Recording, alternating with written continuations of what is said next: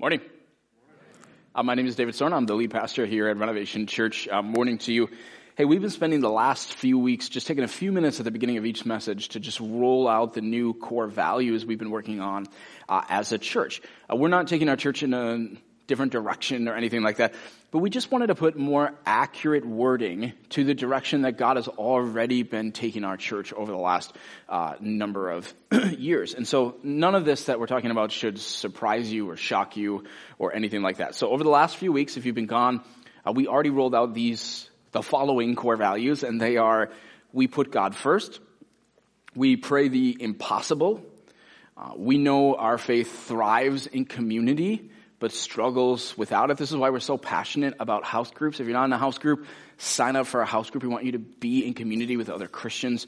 Uh, we are disciples who make disciples, who make disciples. And we will not rest until every person in our city has heard the gospel. And today I want to share with you our final two core values and also our new mission statement as well. So here's our sixth core value. It's we believe the Bible is the lamp of truth in the darkness.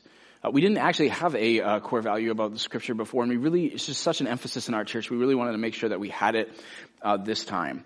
And because we believe that the Bible is God's inerrant, truthful word. It's the word of God. And not just that, it's a lamp. It's a lamp unto our feet. And it's a lamp kind of in the, in a dark world, in a dark culture that shows us where to go. And it makes Jesus beautiful, even in the darkness. And then our seventh uh, core value shouldn't be a shock to anyone in this room, unless it's like maybe your first Sunday, because we say this all the time, and it is simply this. We are not a cruise ship, but a rowboat, right? Pick up an oar. This is us, friends, right? Uh, we sometimes say that we are the anti-consumerism church. So if you came here today looking to be entertained, uh, you just you you entered into the wrong building. that is that just isn't us. We want to equip you to be on mission for Jesus, not to just sit in a seat and be served by others. And that may be a certain brand of American Christianity. That is not a Christianity you will read about in the Bible. Uh, speaking of this particular core value, I have a way that you can apply it right now. This is amazing. okay, in 13 days, we are starting this massive Easter egg hunt outreach where we're going to see so many, many people come to Christ. Last week, if you were here, I told you we needed 116 additional volunteers to pull it off. We still need 30. So we are getting there, but we're not there yet. Um, our, actually, our biggest need by far is parking directors, people who over across the street at the school will kind of just help cars. You don't, you need, can you do this? If you have a functioning arm, you can do this, right? That's what we need. People are going to say, okay, it's maybe not what I would have picked right away, but I can serve in this way so that people can meet Christ. This is what we do. We serve our Lord. You know, we, we imitate Jesus. What did Jesus say when he came? He said, I did not come to be served, but to serve. What's your motive here today? What's your motive as a Christian? Is it to be served or is it to serve? And so pick up an oar. I'll show you how you can pick up an oar. Grab your phone Right? Pretend it's your oar. And while you're doing this, you tap the Renovation Church app, and you tap connect, right? And then you find volunteer for the egg hunt and you say, I can do this at least one time on Easter weekend, right? Or if you prefer paper, you can sign up, but there's a table out in the lobby as well. And then finally, our mission statement. We so we feel like as Christians, our mission is what? It's to glorify God. It's to serve Him and worship Him. But there's this other side of the coin where Jesus gives us the great commission, right? Which is to go therefore and make not just believers, not just converts, but to make disciples, followers of Jesus. And so we wanted to put those two together in a really simple, memorable phrase. And this is our mission. It's this. Our mission is to follow Jesus and help others do the same. It's both of those things together.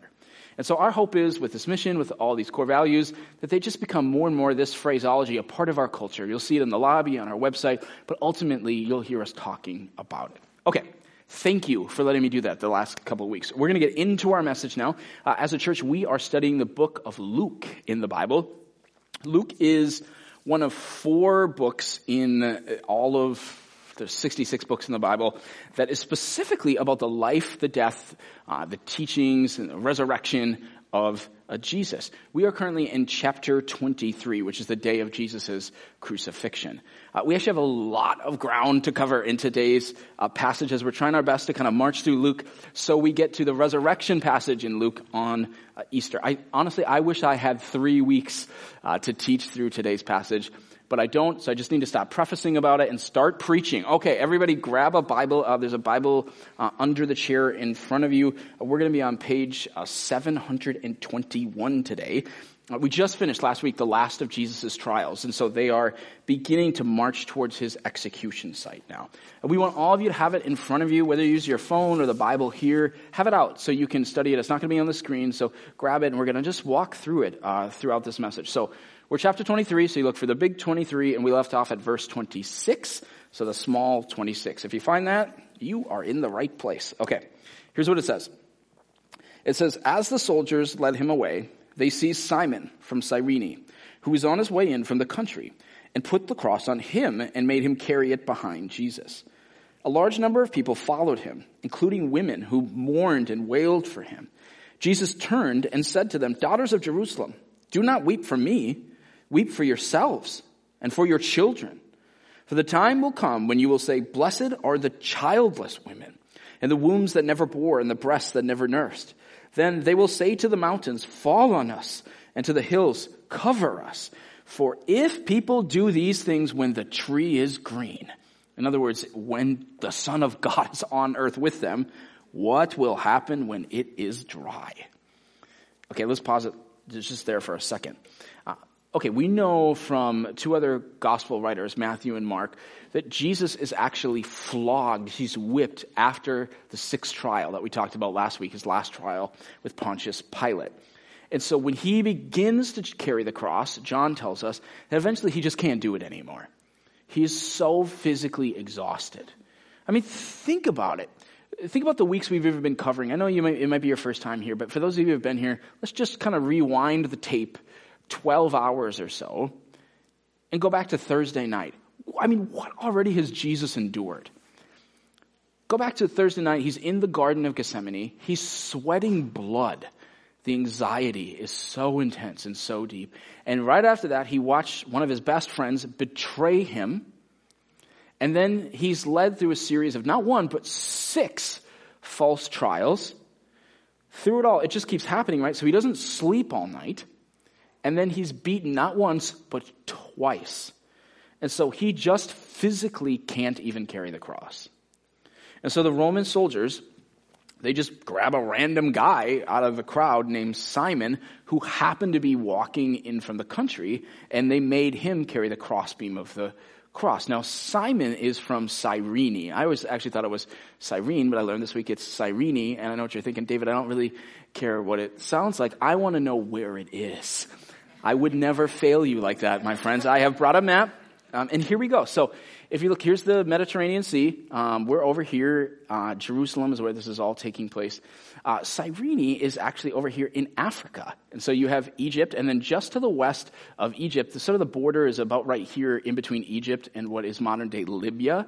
And so Cyrene is in uh, what is modern day Libya. In fact, you can go there today and see the ancient ruins of this city. And so Simon, this African man, who was a Jew in Africa coming to Jerusalem to celebrate the Passover, he's kind of checking out, oh, what's happening over here with the crying and the crowd? And then, whew, sucked in to carry the cross beam, which would have weighed somewhere between 75 and 125 pounds. And noticed Simon's position in reference to Jesus. The picture of this is amazing. So look at the very end of verse 26. Where is Simon in relation to Jesus? He's carrying the cross, following behind Jesus. Now, what's really interesting is this is the exact position that Jesus tells his disciples to be in.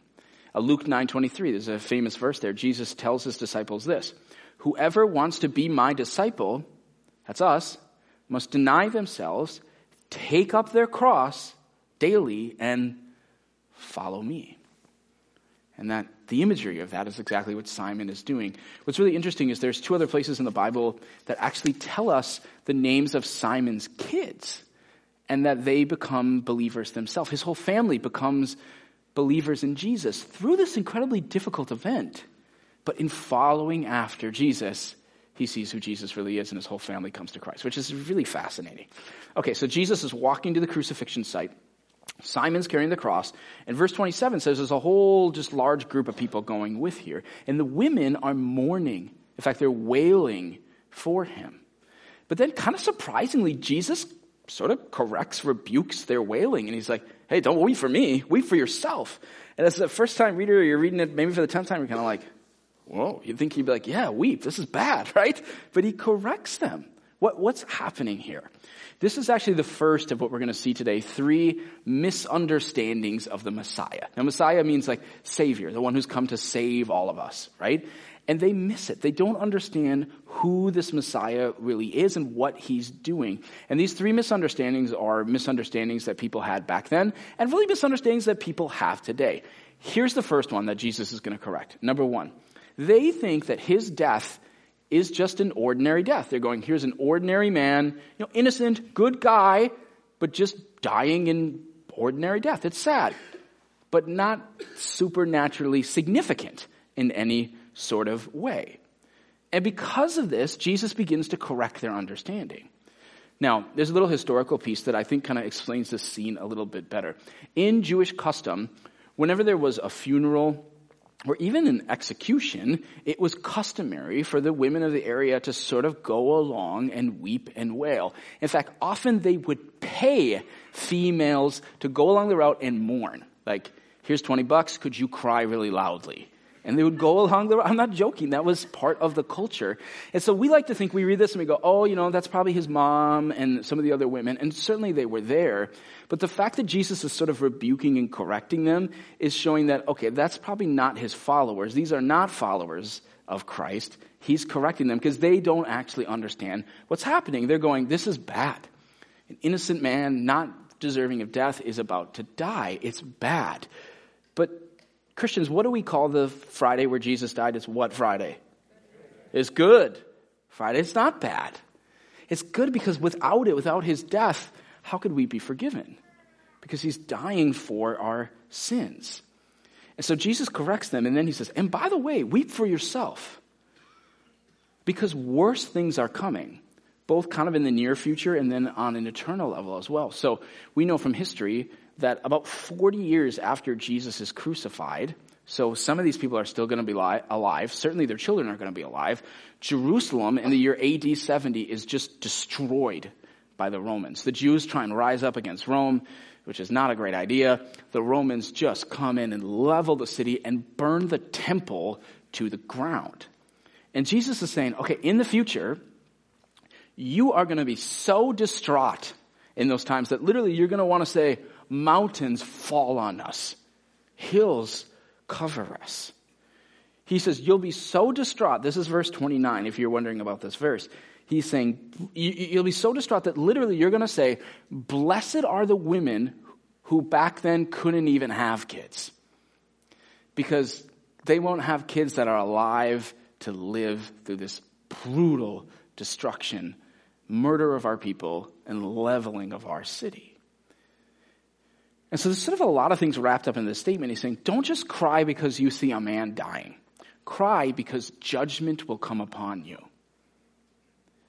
And if, and if you understood that I'm dying to take the judgment that you deserve, then tears would be coming to your eyes right now for a completely different reason. And they would be tears of gratitude. But you don't see it. And they misunderstand the Messiah. They see a man's death, an ordinary death, and nothing more. And there are plenty of people today, right, that still see this. They go, yes. I mean, basically, there was no one. I'm sure there's some guy in his mom's basement somewhere, but there's no one that believes that Jesus didn't exist. And so people look back and they go, okay, he was this great teacher, and at some point he died, and that's a really sad moment in history. But they miss it. They misunderstand the Messiah. They don't understand why he truly died, that he was dying for our sins. Okay, let's keep reading now. Verse 32 says this Two other men, both criminals, were also led out with him to be executed. When they came to the place called the skull, they crucified him there, along with the criminals, one on his right, the other on his left. And Jesus said, Father, forgive them, for they do not know what they are doing. And they divided up his clothes by casting lots. The people stood watching, and the rulers even sneered at him. They said, He saved others. Let him save himself if he's God's Messiah, the chosen one. The soldiers also came up and mocked him. They offered him wine vinegar and said, If you are the king of the Jews, save yourself. There was a written notice above him which read, This is the king of the Jews. Okay, just pause for a second. So you got Jesus, two criminals, Simon, and a large crowd. They're all arriving now at the execution site, which we're told is called the place of the skull. Now, a, a lot of scholars think that there are sort of ge- ge- geological features that resembled uh, a skull there, and that's why it was called the place of the skull. Uh, by the way, the place of the skull in Aramaic, which was the language that they spoke, uh, is the word Golgotha. If you've been around church for a while, ever heard that word? That's where it comes from. And the word Golgotha, translated into Latin, is the word Calvary. So if you've heard that in a Christian song before, that's where it comes from. So if you grew up at like Calvary Baptist Church or Calvary Church or something, you can say that you actually grew up at Skull Church. just, just super hardcore of you, right? I'm sure you did a lot of death metal worship before the sermon or whatever. Okay. Probably not. Okay. But look at this passage. Look at how they mock Jesus. They gamble for his clothes right in front of him.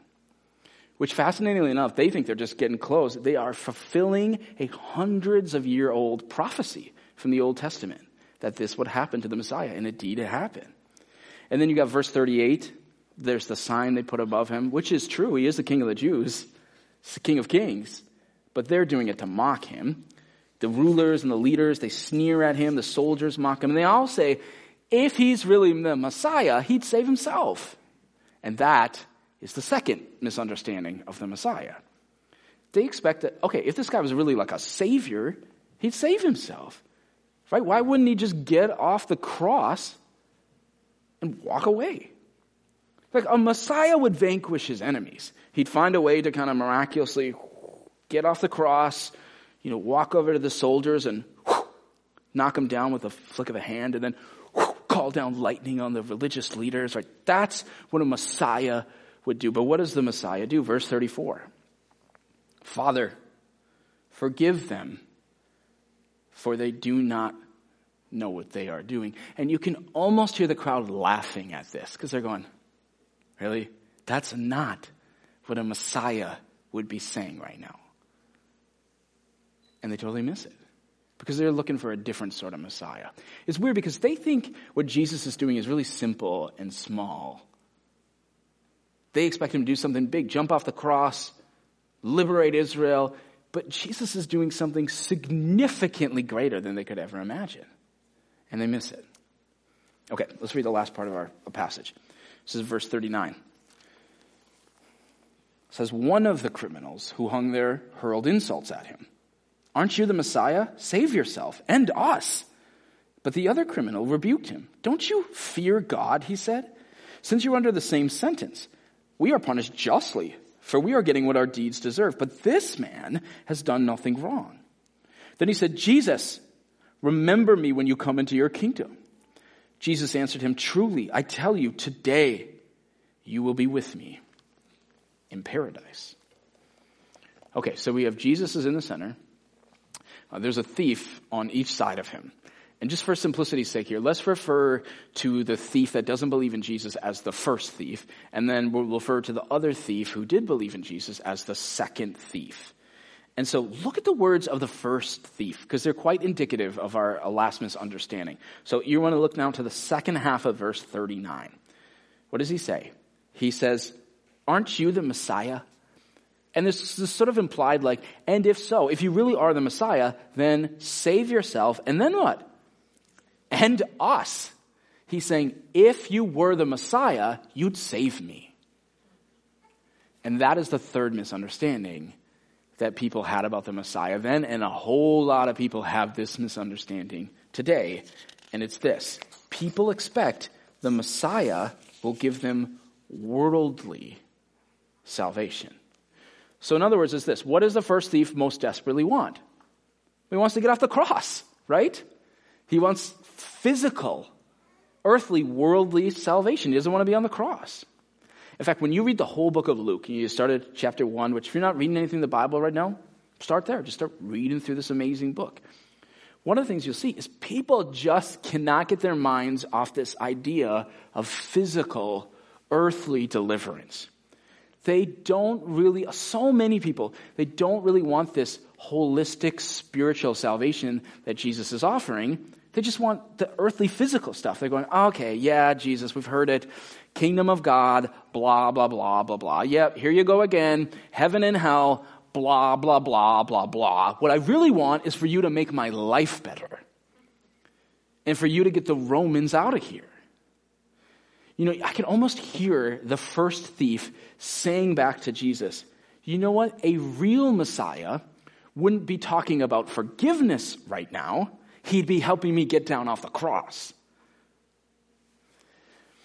Uh, not that long ago, actually, I was reading uh, something from the always uh, insightful Timothy Keller, and he was actually talking about this scene with uh, Jesus and the two thieves. And he said this He said, if you think about it, every single one of us has talked to Jesus before, like that first thief talked back to Jesus. The one who said, If you were the Messiah, then you would save me. Like, Christian or not, let's just be honest here. You think about some of the hardest moments of your entire life. Christian or not, who among us hasn't, from a hospital bed or crying on the bathroom floor, or reading the most devastating email you ever got, whatever it is, who among us has not said, God, if you really do exist, then here's how you can prove it to me. Get me out of this. Get me out of this hospital. Then heal my mom. Bring my son back. If you are real, then do this. Save me from this situation. Get me off my cross. There are maybe some of you in this room today who you are maybe even a bit unsure if you truly, truly believe in God because you prayed that prayer. You said, God, if you're real, then do this, and nothing happened. And certainly there are plenty of people outside of these walls that do not believe in God because they said, God, if you're real, do this, and nothing happened. That's why the thief is not in paradise, the first one. He doesn't believe. Jesus didn't do what he asked him to do. And so he couldn't be the Messiah then. But Jesus doesn't fulfill the plea of the first thief who wants to get off the cross. Why? Why doesn't he do it? Because he's the Messiah. He's the Son of God not an assistant who does our bidding. I think we in the American church, we are losing the mystery and the majesty of God. We've simplified, we've reduced God so much that I think a lot of American Christians, if we're just honest, they've lost reverence and respect for God's sovereignty and God's wisdom. I mean, should Jesus have answered that guy's prayer? The first thief to get off the cross? Because that's an interesting question because people do say, I asked God to do this if he was real. He didn't do it. And my friend died. Or I didn't get the job, or whatever it is. So therefore, God is not real. You know, I think one of the ways you can philosophically just play this out is you can say, okay, well, let's play it out. Would the world be a better place today had Jesus just answered everybody's prayer that week, really, because nobody wanted him to die, right? Even his disciples. So let's, say he answers everybody's prayer. And he goes, you know what? I'm going to answer uh, what people want. And so he miraculously gets down off the cross. And then he miraculously takes the other thief down off the cross, and everyone is well, and he just whew, speaks, and all the soldiers fall over. And then he gets on a horse and he rides the horse all the way to Rome and he deposes the emperor and he takes over the Roman Empire and he gives notoriety to Israel and fame and safety. And then Jesus, while Israel is famous and powerful and safe, Jesus dies at the ripe old age of 75. And that was, by the way, that was basically everybody's prayer. That's what they wanted. They wanted this earthly Messiah that was going to give them comfort and safety and earthly salvation. So if Jesus did that and he answered everybody's prayer, would the world today be a better place? No way, right? Because Jesus then doesn't die for our salvation. Okay, if that's true, then is it possible then that perhaps the world wouldn't be a better place today if God didn't answer all of my prayers? Or your prayers. Let me ask you a question. Can Jesus still be your Messiah? Can Jesus still be the Son of God, even if he doesn't answer that prayer you have for him right now?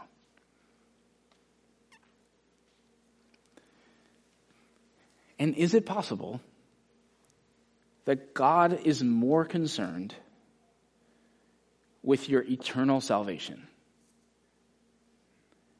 And just you knowing Him than just your physical comfort.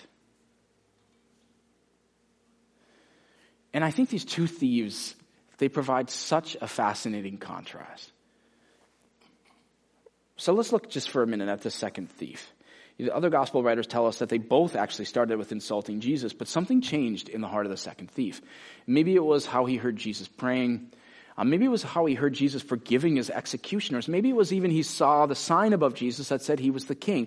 Something happened, and the Spirit starts moving in his heart.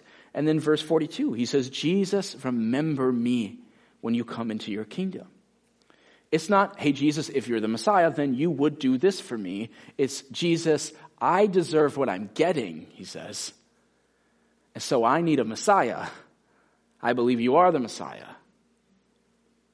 Will you save me?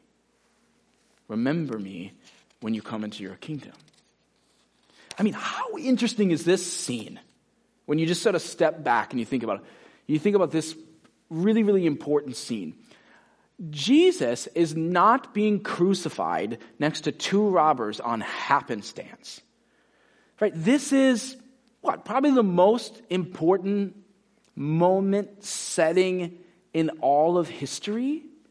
So it's not like God's looking down and going, oh, you know what? I never pictured it with those two robbers. How did those robbers get there? It's unbelievable. That's not what I wanted.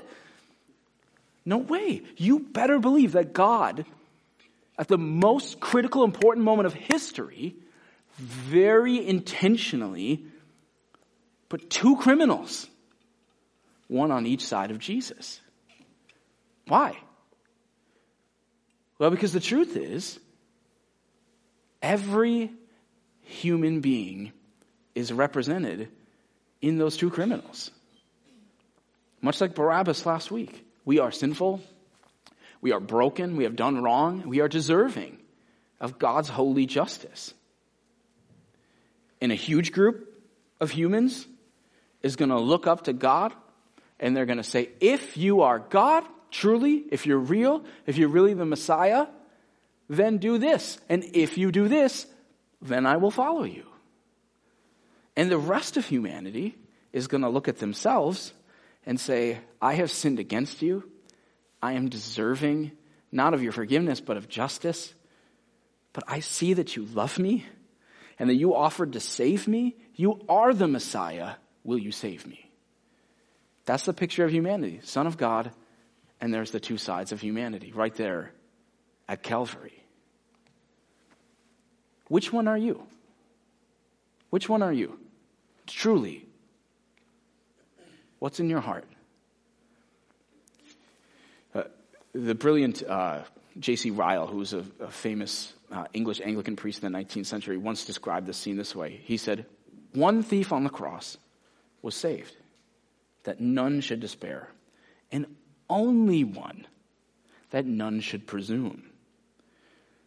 And so we see in this beautiful passage that we can be saved even on our deathbed. I've talked to multiple people this morning who have told me stories of that, of their family members who just a genuine faith, conversion in Christ, even in their last hours. It's not like this thief had time to get his life together, like he's just started, maybe I could get some community service in, like the last 60. It's all faith. The only thing that saves him is faith.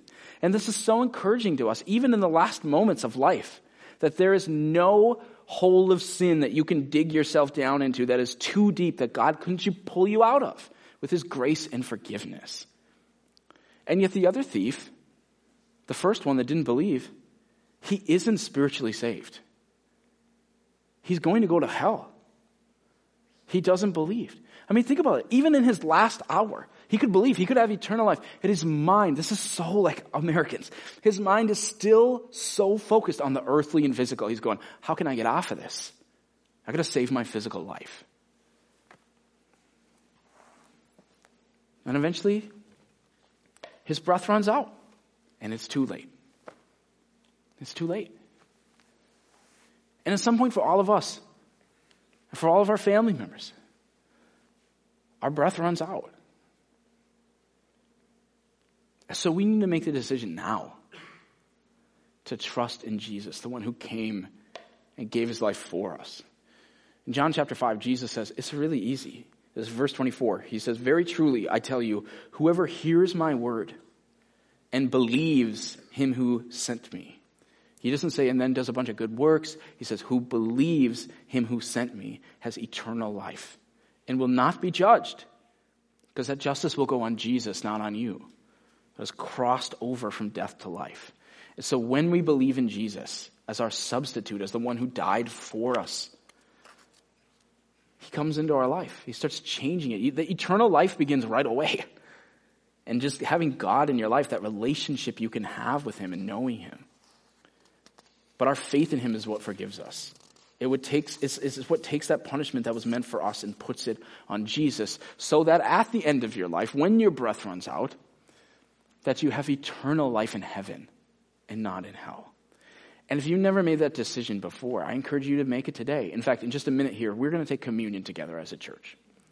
And as we take it, if you just need to, for the first time, say, Jesus, you know what? I've kind of been living almost more like that first thief. I've been saying, yeah, if you're real, then you would do this, and then maybe I would follow you. But I just, I'm lost without you. And I see here today in your word that we're reading that you died for me. I want to be forgiven. I want to follow you. Say that to him from your heart this morning. And if you're doing that for the first time, we'll have our follow up team up here in the front right after the service. I encourage you, come talk to them and they will help you. so helpful in getting the next steps and actually, what does it mean to begin to follow Jesus as your leader? But one of the ways we as Christians, we do celebrate what Jesus did on the cross is by taking communion together. So Jesus' crucifixion starts at 9 a.m. on Good Friday. If you go back a half day, the evening of Thursday, Jesus has the Last Supper with his disciples, and he institutes communion as a way for us to remember what was going to happen on that next day, on Friday. In fact, the chapter earlier than our chapter, Luke 22, it says this And he, Jesus, took bread, gave thanks, and broke it, and gave it to them, saying, This is my body given for you. Do this in remembrance of me. In the same way, after the supper, he took the cup, saying, This cup is the new covenant, it's the new contract, agreement in my blood, which is poured out for you. And we follow those words to do this in remembrance of Jesus.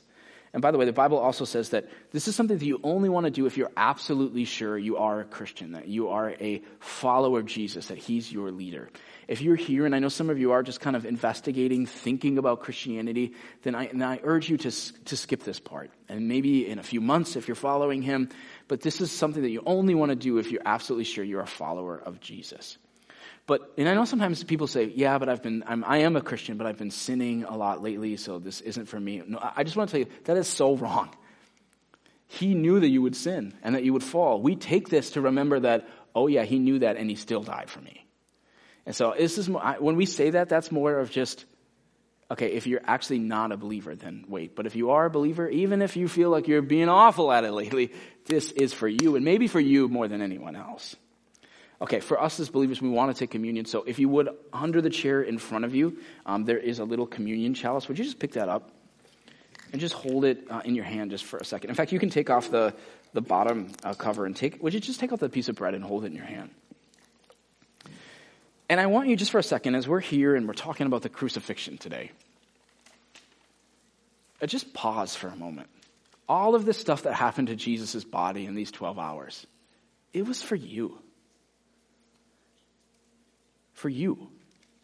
The sweating of the blood,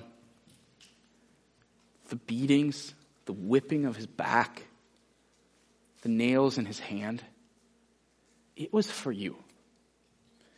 Would you just take a few seconds and just sort of close your eyes and would you just thank him for that? Go ahead.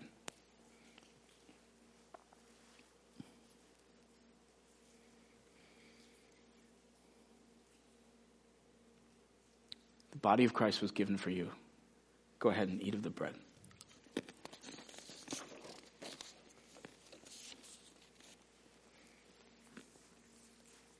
Now, before you drink of the cup, I want you again to just just hold in your hand and just take a moment and thank Jesus that his blood was spilled for you. You know, Jesus could have just came down and died in his sleep for us. But justice came down and he was crucified.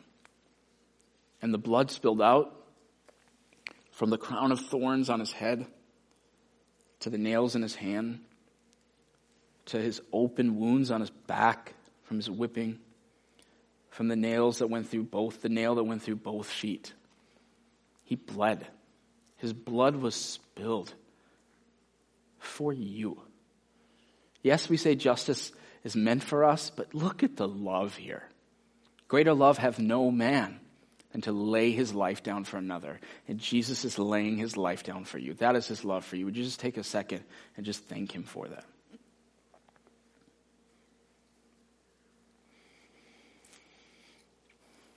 The blood of Christ was shed for you. Go ahead and drink of the cup.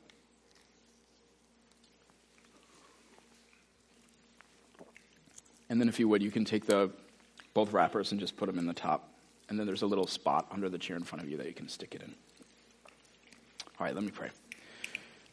Oh, Lord, we thank you for your sacrifice. We know that we are, we've sinned against you. And yet you love us. It is unbelievable to us. We're just so thankful for that. God, I pray for anyone in here this morning who feels like they've just had the worst week ever, or they've just really been wandering from you. I pray this morning, God, from your word, that they would see how much you are pursuing them, that you went to the cross for them, that you were broken for them, that you bled for them. And God, as we worship you now in this final song, I pray that you just woo their hearts back to you. And they would run to you, run to your grace, to your forgiveness. God, just bring us back to you. In your name we pray. Amen.